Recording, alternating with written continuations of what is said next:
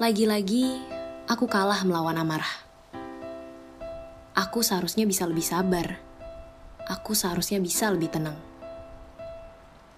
Malam itu, jeritan membantuku melampiaskan semua hal.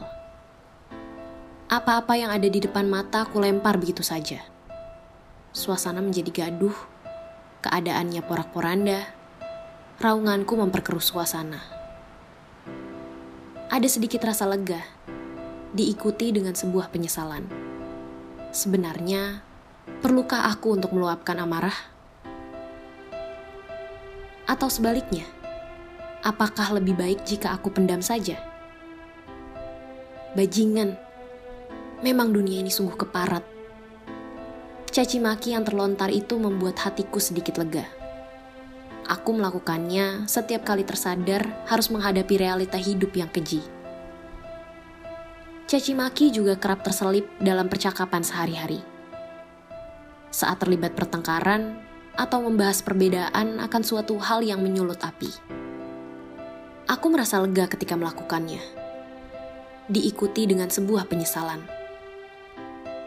Lagi-lagi, aku kalah melawan amarah. Lantas aku tersadar jika hatiku itu ibarat sebuah gelas. Sudah menjadi fungsinya untuk menampung air. Ketika air yang tertuang sudah mencapai batas bibir gelas, itu adalah pertanda untuk kita memindahkan airnya ke tempat lain sebelum tumpah dan menjadi sia-sia. Hati yang begitu rapuh selalu dipaksa kokoh menampung segala amarah yang tidak boleh dibiarkan meluap menjadi bom waktu. Semakin banyak amarah yang terpendam, maka semakin besar juga kemungkinan bomnya akan meledak. Bom waktuku sudah sering meledak. Mungkin akan meledak lagi jika tidak aku perbaiki. Kiranya besok bom waktuku meledak lagi, untuk kesekian kali aku kalah melawan amarah.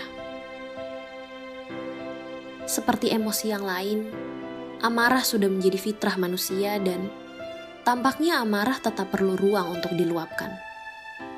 Supaya tidak terluapkan secara sembarangan, aku perlu mencari tahu di mana tempat yang tepat dan waktu yang jitu untuk meluapkan amarahku. Namun untuk saat ini, aku mengaku kalah pada amarah.